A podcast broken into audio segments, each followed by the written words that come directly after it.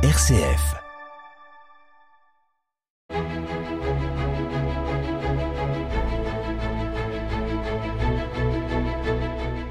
Chers amis, bonjour et bienvenue dans Episcorama avec Monseigneur François Touvet, évêque de Chalon. Monseigneur, bonjour. Bonjour Florent et bonjour à tous.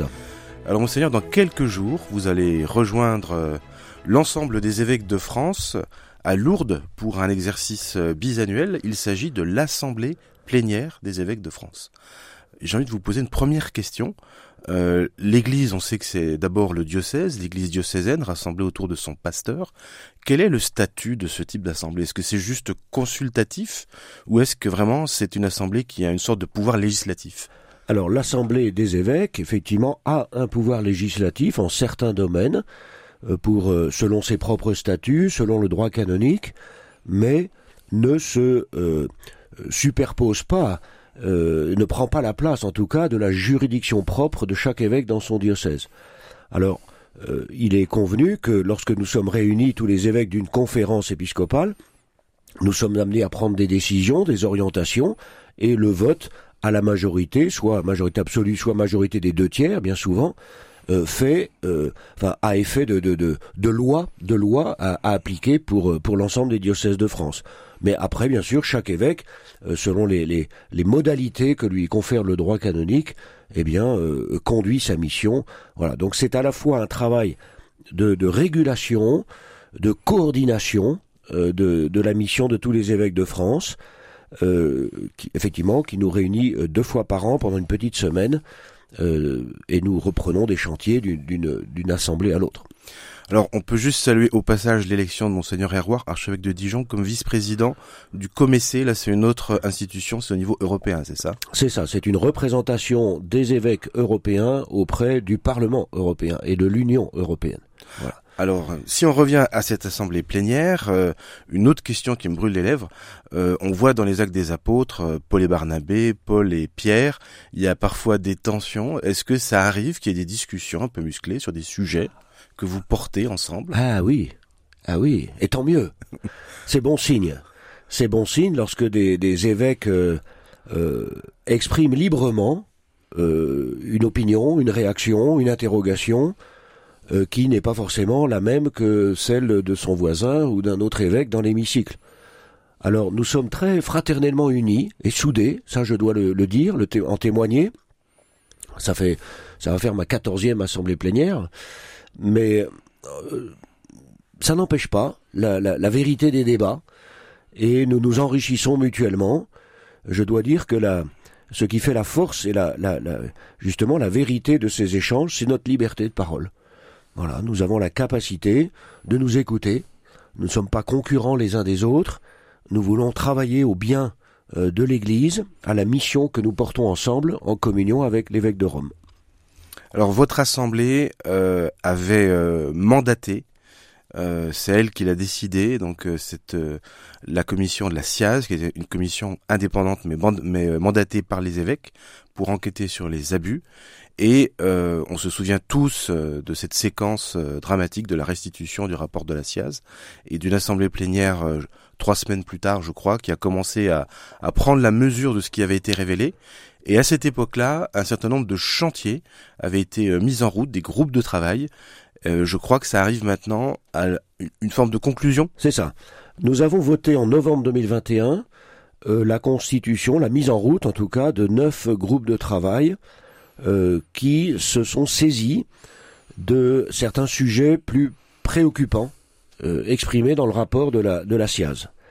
Alors ces sujets, c'est par exemple le, thème de la, confession et de l'accompagnement spirituel. C'est aussi l'accompagnement du ministère des évêques.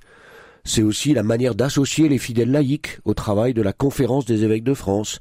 C'est l'analyse des causes des violences sexuelles dans l'Église, etc. Neuf groupes de travail qui sont coordonnés par un laïc.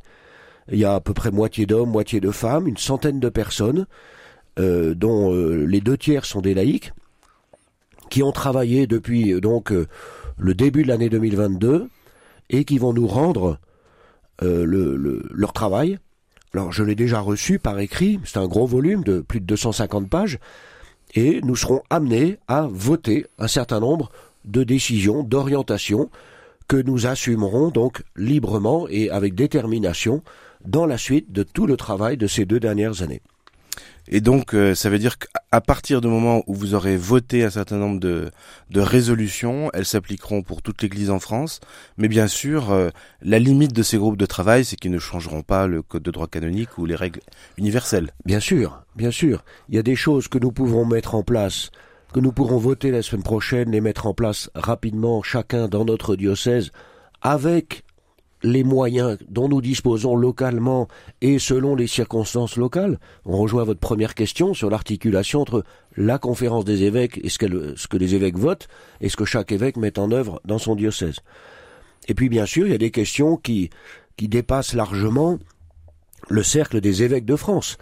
C'est les évêques de, de l'Église universelle et il y a certaines questions qui euh, sont remises au Saint-Siège pour euh, faire état de la réflexion, de quelques questions qui se posent, pour ouvrir euh, des, chantiers et poursuivre le travail. Le, pape François est très averti de, cette, de, ce, travail et en tout cas il porte le souci de lutter contre les, abus euh, dans l'Église, d'éradiquer vraiment ce fléau et donc nous, nous travaillons en communion avec le pape et tous ses collaborateurs à Rome. Alors, on peut noter que vous avez choisi, j'ai envie de dire heureusement, euh, de ne pas traiter de ces questions uniquement entre vous, parce qu'on aurait pu vous accuser euh, d'entre-soi. Mais comment est-ce que ces personnes ont été choisies, celles qui, ont, qui font partie de ces groupes? Elles ont été choisies, proposées. Vous savez, c'est tout le cercle des relations que les évêques euh, ont par leur ministère. Il y a beaucoup de laïcs qui collaborent déjà à notre mission, à la mission de l'Église en France, dans les diocèses, dans les mouvements. Donc nous avons fait appel, chacun selon ses connaissances. Chaque évêque a pu se prononcer, proposer des, noms. Nous avons fait appel à des personnes que nous connaissons et qui sont euh, euh, spécialistes en, psychologie, en, en droit, en théologie, etc.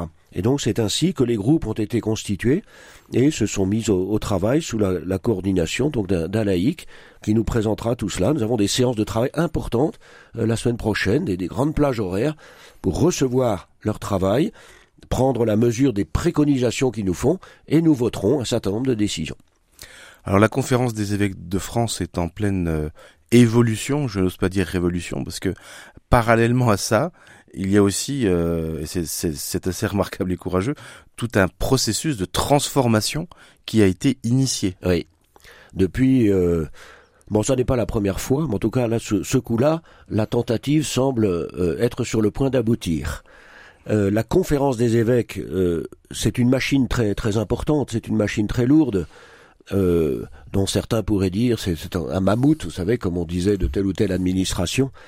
en tout cas, nous sommes conscients nous sommes conscients et nous avons été rejoints ou rattrapés par euh, les, conclusions de la SIAZ, nous sommes conscients qu'il nous faut certainement adapter notre façon de travailler. Et en tout cas, nous sommes habités par trois préoccupations euh, euh, qui, qui, sont vraiment importantes et qui ont, qui ont conduit à ce, ce travail sur la transformation de la conférence des évêques. C'est la simplification, c'est la recherche de l'efficacité et c'est une économie de moyens parce que personne n'y échappe dans nos diocèses comme aussi à la conférence des évêques. Donc nous sommes euh, accompagnés par un, cabinet qui, qui nous aide et qui, qui fait circuler la parole de façon très très libre aussi.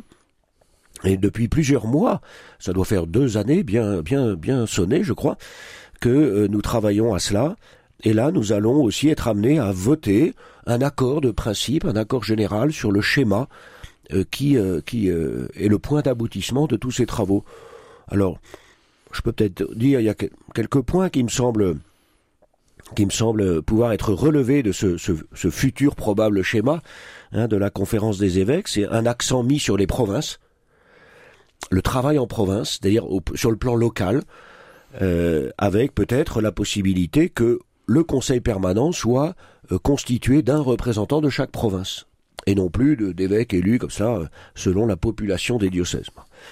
Et puis euh, nous nous avons aussi émis l'idée qui peut-être sera-t-elle retenue, euh, d'alterner, enfin d'avoir un cycle d'assemblée plénière des évêques, et que une fois tous les trois ans, par exemple, nous ayons une assemblée synodale c'est-à-dire comme nous l'avons vécu avec quelques invités euh, euh, au cours de ces dernières années sur le thème de l'écologie intégrale. Voilà, ce sont des, il y a des lignes comme ça qui émergent, euh, le fruit de notre expérience, le fruit d'une réflexion partagée avec des laïcs aussi. Et ben, nous verrons comment tout cela va nous va, va, va avancer. L'idée, c'est d'être que la conférence soit toujours au service des diocèses et de la mission des évêques.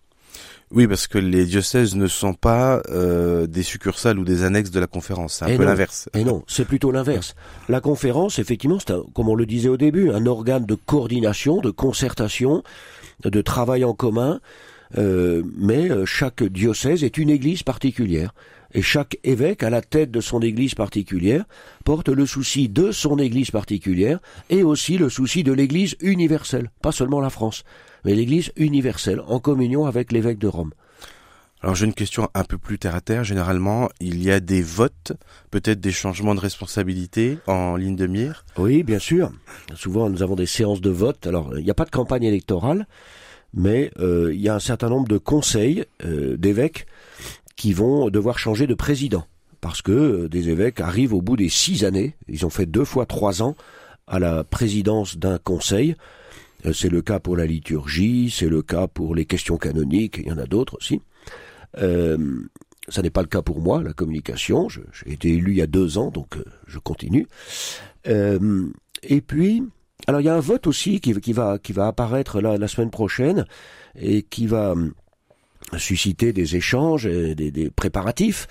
Euh, c'est euh, de d'élire des évêques qui nous représenteront à l'Assemblée des évêques, l'Assemblée synodale des évêques à Rome en octobre 2023 et en octobre 2024. Donc euh, oui, le synode, là, c'est un, processus qui qui se poursuit. alors un peu agité du côté allemand, c'est plus paisible en France. Oui, bah, les, Allemands ont initié un chemin synodal qui leur est propre et dont un certain nombre de conclusions peuvent bien sûr nous interroger, nous étonner.